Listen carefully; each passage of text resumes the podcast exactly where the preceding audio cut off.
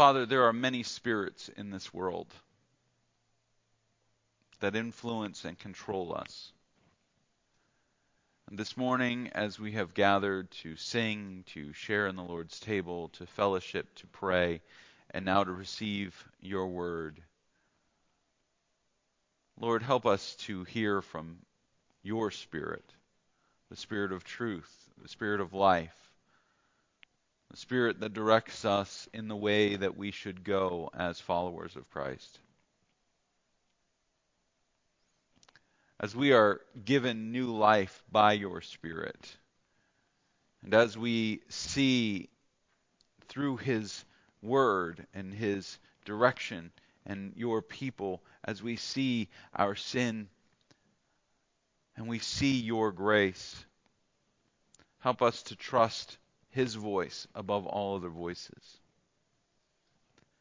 And as we join in the study of scriptures and a walk for a little while in the shoes of people that lived uh, 24, 2500 years ago, knowing that you, our God, have not changed. Help us to hear from you. And in hearing from you, may we look to your Son, Jesus. And in knowing him better, we might know you better. We pray this all in his name by your Holy Spirit. Amen. I'm going to invite you to turn. Um, now, on the back of the bulletin, I remember what it was. Um, on the back of the bulletin, there's a, a thing uh, that says spoilers ahead. Now, if you're under the age of 40 or so, you probably don't know what a spoiler is. Um, I don't mean a thing on the back of a car. Uh, uh, but spoilers are because of the, we live in the uh, you know we live in the information age when um, as soon as a movie has hit the the movie theaters, uh, everybody and their brother is posting about it. A spoiler is when you tell somebody what happens in a story. So um, one of the things that we run into, and one of the things that um, I, I kind of in conversation uh, this week, it started to kind of occur to me that maybe you're not super familiar with the story of Esther. Um, if you come from outside of the church, you may have not have heard this story. Now, if you were, if, if you were, um, if you grew up in church, and particularly, uh, not to make this sound gendered, but particularly if you grew up in the church as a girl, you heard the story of Esther over and over and over again. Um, but uh, but uh, the the book of Esther is uh, it's it's one of those stories. I think it's a it's a phenomenal just on its own. It's a phenomenal story, but what it does um, in terms of uh, the people of Israel and how God is at work, uh, it takes it to a whole other level. But if you if you need kind of a summary, that's in the that's on the back. Um, but uh, we're we're going to be getting into the second chapter of Esther. Last week uh, we introduced the idea of the Persian court and everything that was going on, um, kind of giving you the context for this. Uh, these events occur in the fifth century BC, so about 2,500 years ago. Um, so we're kind of removed from the story. Uh, and in chapter 1, just to summarize real quickly, uh, Ahasuerus, the, the king of Persia, um, and that is just a, a, version of the word, the name Xerxes, uh, Xerxes the first, or Xerxes the Great, throws a great feast. They party for seven days. He invite, invites his, his queen, Vashti, to come and uh, basically so that he can show her off um, and tell everybody how wonderful and glorious he is because of who she is and how beautiful she is. She refuses to come. And he um, basically, in order to prevent the loss of balance in their world, and and uh, because it, it, was a threat, um, some people saw it as a threat to their authority. Um, he uh, decides that he is going to set her aside, um, and that occurs in the fourth year of his reign. I'm sorry, in the third year of his reign. We see that in, in chapter 1 and verse 3. In the third year of his reign.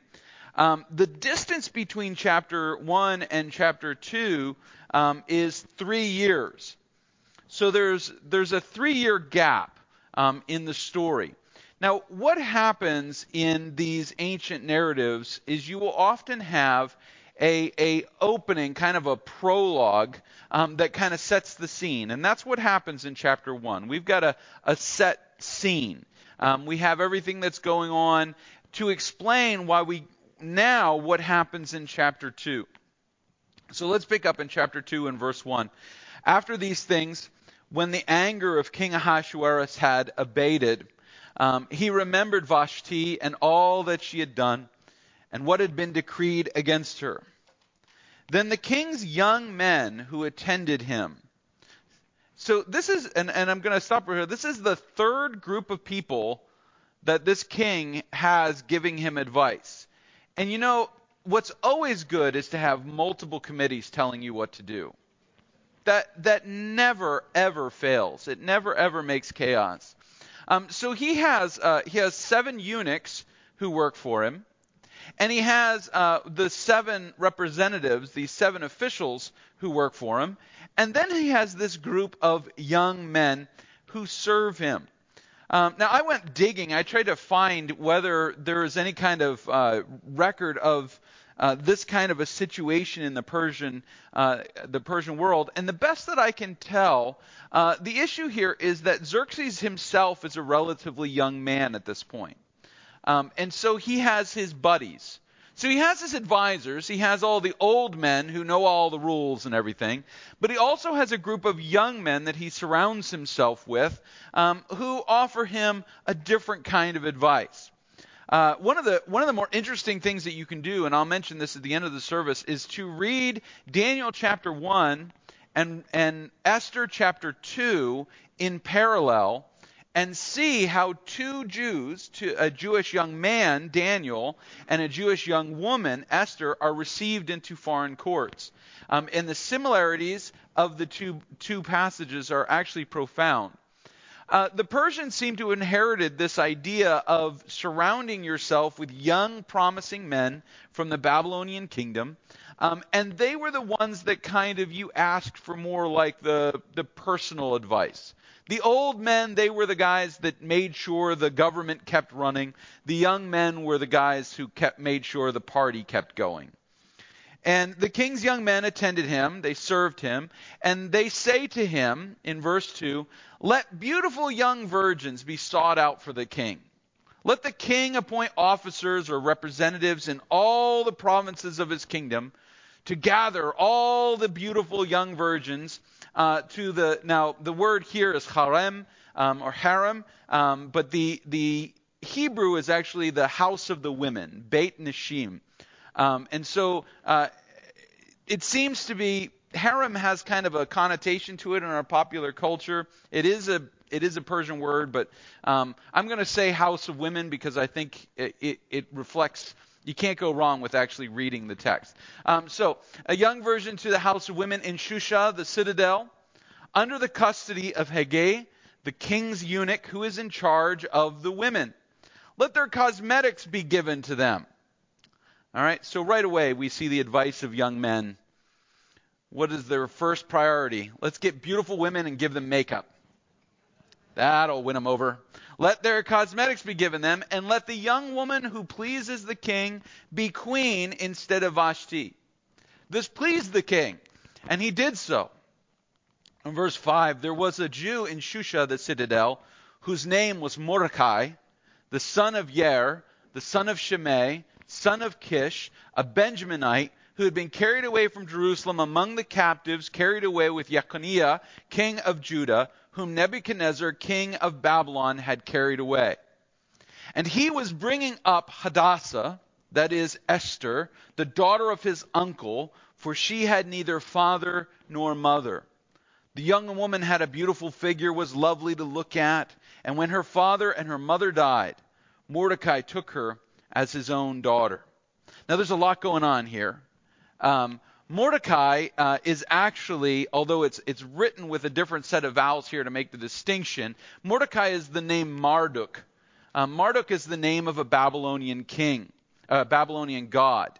Um, and the Hebrew has different vowels on it. Semitic languages, um, it's always based on the consonants. So if you look at the consonants of Marduk, M R D K, and then you look at Mordecai, you have M R D and a ch, but it's actually a k in Hebrew. Um, it's the same name. Um, it is. It literally means belongs to Marduk. Uh, now um, we also have Hadassah, uh, Hebrew name of this this woman, um, which means myrtle, the myrtle tree. Um, but she is known as Esther or Ishtar, um, which is also a Babylonian name. Now, what's very, very common in the Jewish, the, the what's called the, the exilic Jewish population is to have two names. Uh, you have your birth name, your Hebrew name. In this case, we don't know what Mordecai's was. Um, and then you have a name that you are known to everybody else, what's called an exonym the name that's known to the outside. Uh, Jews did this uh, throughout all the way into the Roman Empire and beyond. They would have a name that was socially acceptable, that was used by the people outside of the Jewish community, and then they had their own internal name. Um, again, we don't know what Mordecai's name is. Uh, his, his, uh, we, we, can pretty much, pretty sure that Mordecai is not his birth name. Um, not a lot of Jewish uh, parents will name their kid Marduk, um, but um, uh, but we don't have his name, but we know that he's descended from uh, Benjamin. He's related to a very old family. Um, his family had been carried into captivity. And what had happened was when the, the Babylonian Empire was conquered by the Persians in 522, um, some of the Jews were allowed to return to their homeland around Jerusalem, uh, what became the province of Al Yahud. Um, and, and they, uh, they settled there. But a lot of the Jews remained in Babylon, um, and they built a, a society there that actually lasted into the modern age. There was a, an enormous Jewish population in what is today Iraq, well into the 20th century. Um, they're almost all out now, but, but there was this Babylonian uh, society there.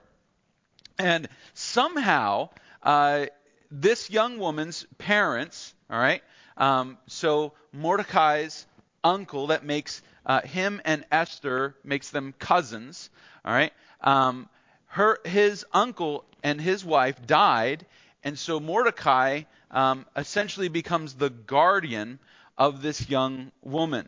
And this is very common in Persian society. It's common in Hebrew culture too. But in the Persian society, you had to have a male who would negotiate your marriage, would negotiate property for you under the law, um, under under Babylonian law particularly, but also under uh, Persian law. Um, a woman really didn't come into her own until she was married and connected.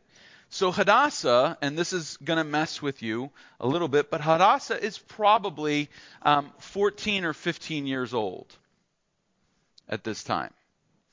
Um, she's a beautiful young virgin. That means that she hasn't been betrothed to a man. Uh, marriage uh, was something that was the norm. It was very, very rare to have a single woman um, beyond her teen years. Um, women were supposed to get married, they were supposed to have kids, um, they were supposed to rule their houses. In verse 8, when the king's order and his edict were proclaimed, and when many young women were gathered in Shusha, the citadel, in the custody of Hegai, um, Esther also was taken into the king's palace and put in custody of Hegai, who had charge of the women. Now, sometimes when the story is told, it, they make it sound like Mordecai like lined Esther up to do this. There's nothing in the text that says that. Now, there are two versions of Esther. I should mention this. Um, not that you care about this, but I'll tell you anyway. Um, there's the Hebrew version of Esther that's in our Bibles. But at some point, somewhere along the line, people who spoke Greek who were reading uh, Esther had a lot of questions about stuff like this. How did Esther wind up in this? And they added material. So there's something called the Greek Esther. And it's almost twice as long as the Hebrew Esther. It has all kinds of things. It has Mordecai making a, having a prayer, and there's details added. Um, it's it's it's what's called it, it's a filling. Um, it, uh, Hebrew culture doesn't like to leave things in a minor note. They like to resolve the dissonance, and so um, they would add things to it. We don't know why um, she gets rounded up, other than she's beautiful and she's young. Um, and uh, the the uh, Persian king has sent out his representatives, and they're rounding up beautiful young women um, for the king to uh, find a new wife. So, verse 10 Esther had not made known her people or her kindred, for Mordecai had commanded her not to make it known. He says, Whatever you do, you go by Esther, you don't go by Hadassah. You don't tell anybody that you're a Jew, you just go through this. And every day, Mordecai walked in front of the court of the, the house of the women to learn how Esther was and what was happening to her. Now, when the turn came for each young woman to go into King Ahasuerus, after being 12 months under the regulations for the women, since this was the regular period of their beautifying, see, dads of teenage girls, women have always taken a long time to get ready. Um, six months the oil of myrrh, six months with spices and ointments for women. When the young women, woman went into the king in this way, she was given whatever she desired to take with her from the house of the women to the king's palace. So there's this setup. Beautiful young girl. You bring her in, you keep her in the house of the women for 12 months. And she learns how uh, to do her makeup the right way in case she doesn't know. She learns how to uh, weave her hair a certain way to be pleasing for the Persian court. Um, she learns a lot of the etiquette and behavior. She, she receives a lot of the training. Um, think of, uh, uh, uh what's that movie with Anne Hathaway in it? And she's a, she's a princess with. Uh, Princess Diaries, right? Um, you know, uh, basically the same. Princess Diaries is basically the story of Esther, right? Um, so not really. Uh, don't go with that. Don't don't use that as a hermeneutic. Um, but the, this um, this whole situation, right? So she is so she's being prepared over the 12 months. Now there's another reason why they wait 12 months, and this is a practical reason. Uh, the king needs uh, virgins. So in the course of that 12 months, if this woman suddenly her belly grows up and she has a baby, she's disqualified. All right, obviously she was not. Um, what she said she was. Uh, so they, we go through this, and then in verse 14, this is what would happen with these young women. Now keep in mind, these are teenagers.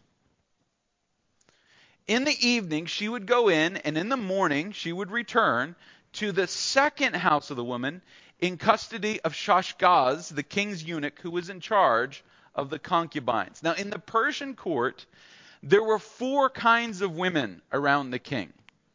At the bottom were the um, purchased women. I don't think I need to go any further on that one. All right? The next tier was a group that were called the daughters. The daughters were all of the um, uh, uh, diplomatic marriages, and uh, this rich guy sends his daughter to live with the king, or, or situations, princesses, foreign princesses, representatives of, of the various different uh, administrations around. And they were all gathered, and they were all technically married to the king in various and assorted ways, but often they never see him. They just kind of lived um, in the house. And then there were then there were the secondary wives. These were uh, women that the king was have, had children with, and they were important. They were involved in administration. These were usually pretty powerful women. And then there was the queen. All right, the woman of women. She was the top. She was uh, one of her titles was actually the night watch guard. All right, I, uh, not night watchman, but the night watch guard. It was her job to make sure that only the woman that the king requested went at night to the king's house, and she ran the house of the women. And there were two houses. All right, there was there were basically three places that women lived in the court. The first was the house of the women. That's where all those those young uh, women that are coming in. That's where they are. And then a little bit deeper, there's a second house. That's where the concubines, um, all the that fourth tier, those who and those who the king have um, has been with, they live there. And then there's the queen's house, which is inside the king's house, and she runs the whole show. Now, I want to make sure you understand this. That wasn't her whole job. The queen's responsibility was to handle the affairs of the kingdom. She was handling the diplomatic relations of the king. She knew which princesses represented which powers, which hostages, because a lot of those women were hostages, they were being held so that the Persian king had power over another authority, which hostages represented which kingdom. She was very, very involved and she was like his right hand. She saw things that he couldn't see.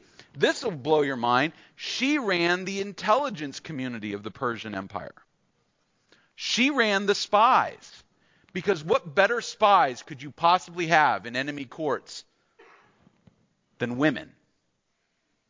Because nobody was expecting that. Nobody expected that you sent some princess to the palace that she was reporting back to the queen the whole time.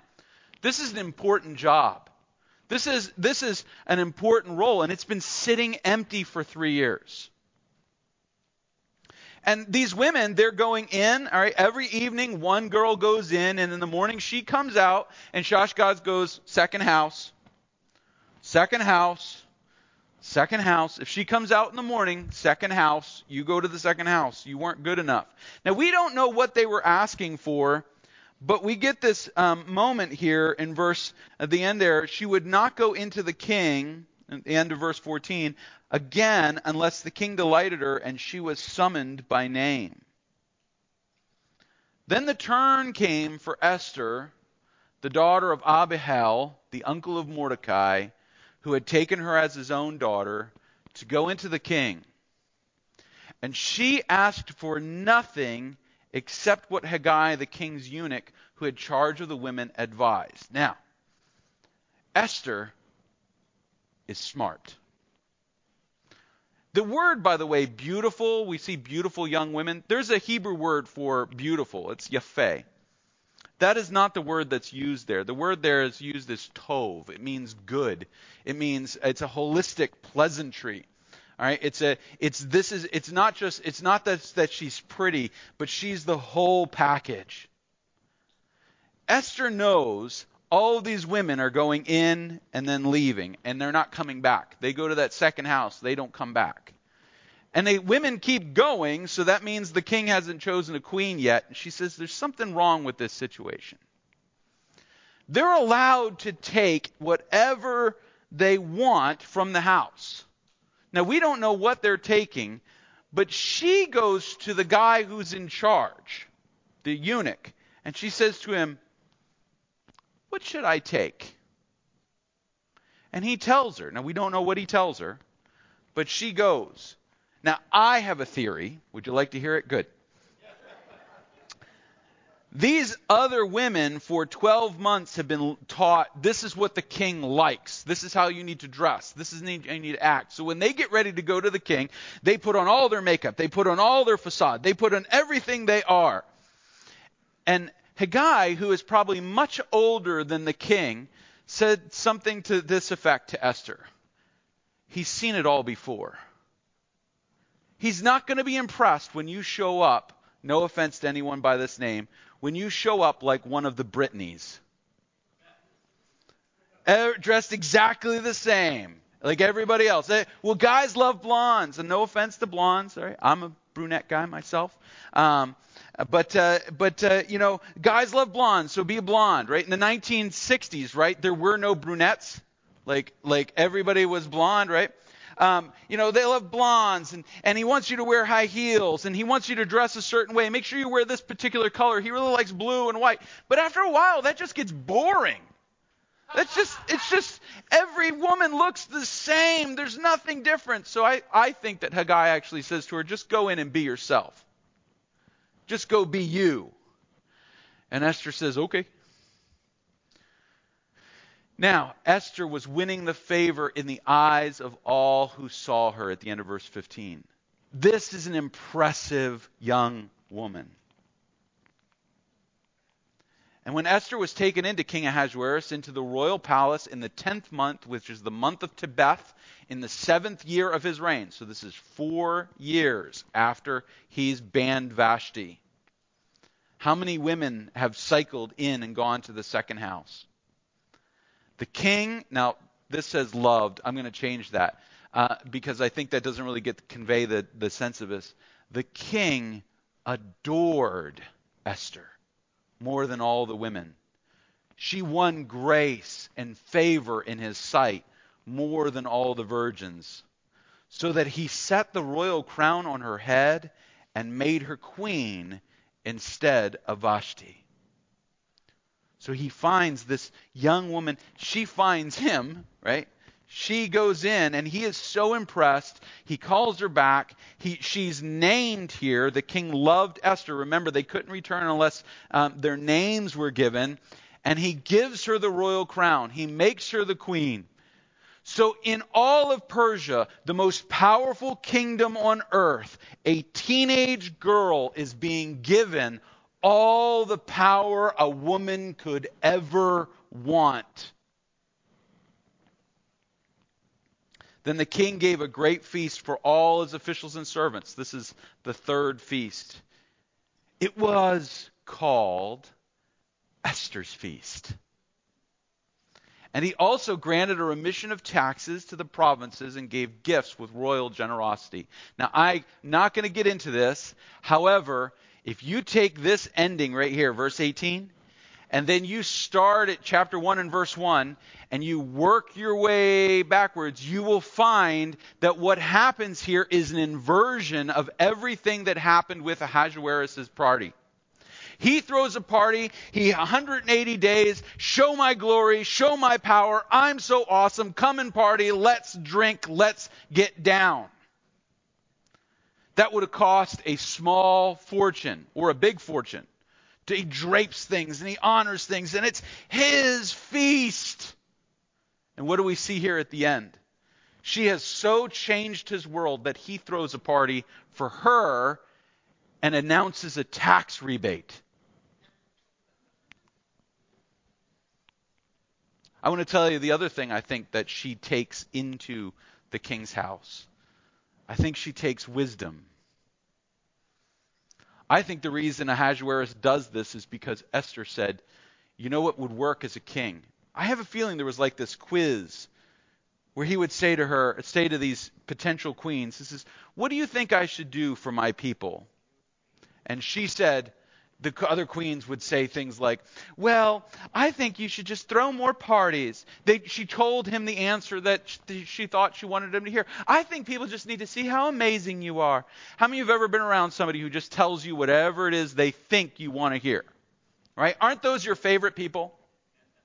Right? Aren't they so honest? They, they so. I think Esther, he says to Esther, What should I do? She says, You know what? You're kind of a pain in the neck. Your taxes are pretty heavy. Your parties are out of control. And if you want me to be queen, I think maybe what we should do is we should throw a party where we give everybody stuff back. We give away all the decoration and the extravagance that you've built up in Shusha. Why don't we just, in, we don't say to the people, hey, we're going to celebrate this amazing thing. It was Esther's feast. Now, as we go on, we are going to discover that Esther is an impressive person. She has, first of all, she has the knowledge of herself to know when she doesn't know the answer. And boy, is that a gift. All right? She knows she knows she doesn't have the answer. And so she when she needs help she goes and finds Mordecai and she asks him what do I do? She she's aware that she is not the end all be all she's always careful to make her decisions. And when she plans something she plans every step. She, this is a, an impressive young woman. And I think Ahasuerus just absolutely adores her for this now, this is not the big point of the sermon, but I would just remind you that when the world tells you what you're supposed to be, if that's not who you are, don't be that person. The world wants to tell you everything that you're supposed to be. If you're just like this, you will be this way. All right, let me tell you one of the most annoying social media trends right now. This drives me batty. Some of you are not on social media and you don't see this. The new trend with all of these talking um, heads on uh, social media when they're being informative and telling you all this stuff, well, actually, is to hold a lapel microphone in their hand and talk to it. Have you guys seen this? Oh! It has a clip for a reason. Some engineer designed that microphone to work clipped to your shirt. I was science in the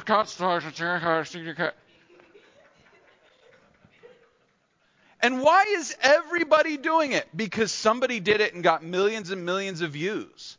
And they said, well, in order to, to be a real internet personality, you have to be this stupid.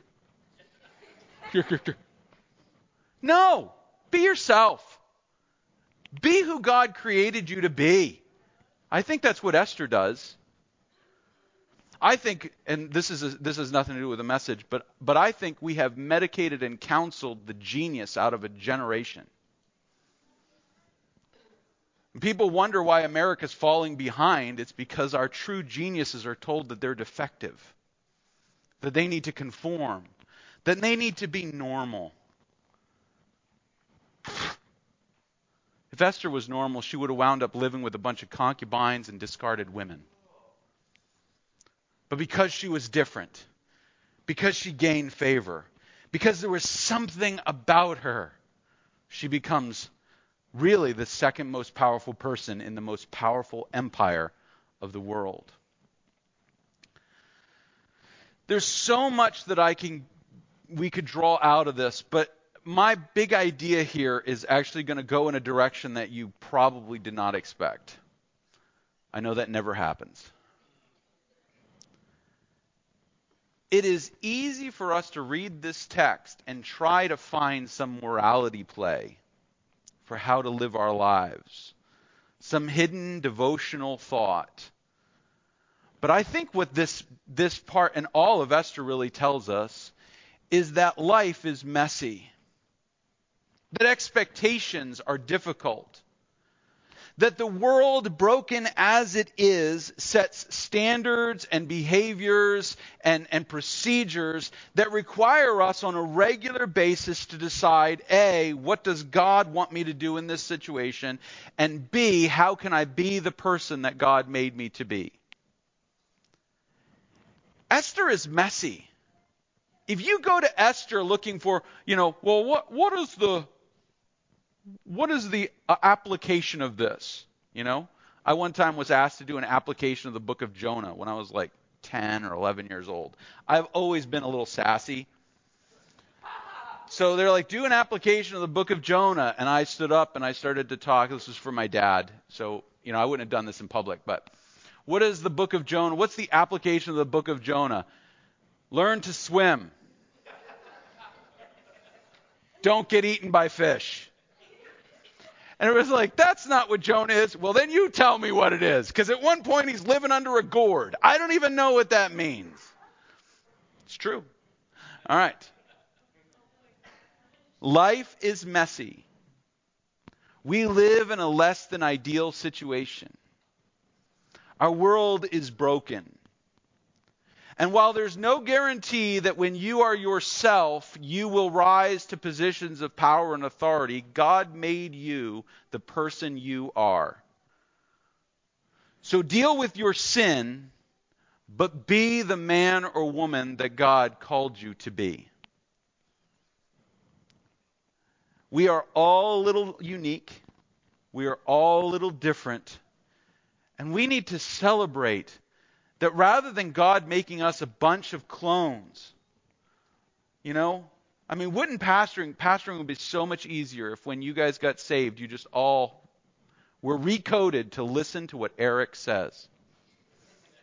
Think about how little I'd have to deal the problems I wouldn't have to deal with, but that's not what God calls us to be. God calls us to be different. And young ladies and young men, and Esther is really written for young men and young women. It really, really is. No matter what you are facing, know God, get godly counsel, and be yourself. You say, but if I do that, they'll pick on me. Yep. They will ridicule you. They will attack you. They will threaten you.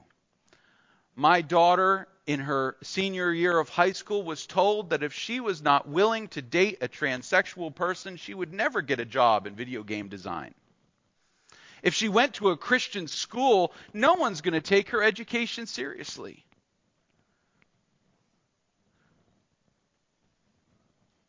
When all of the counselors and voices and, and media are telling you to be something, to do something, to act some way. And let me tell you something, it is much easier to follow their advice than to be Esther.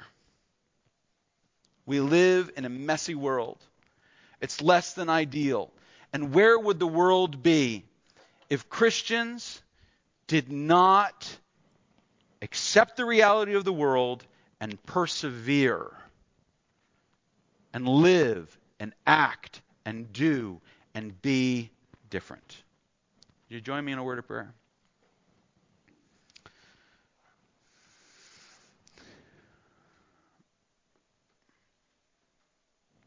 We can read all the ancient documents in the world, Lord, that you inspired, but if they don't sink into our hearts and minds, they don't make us more like you.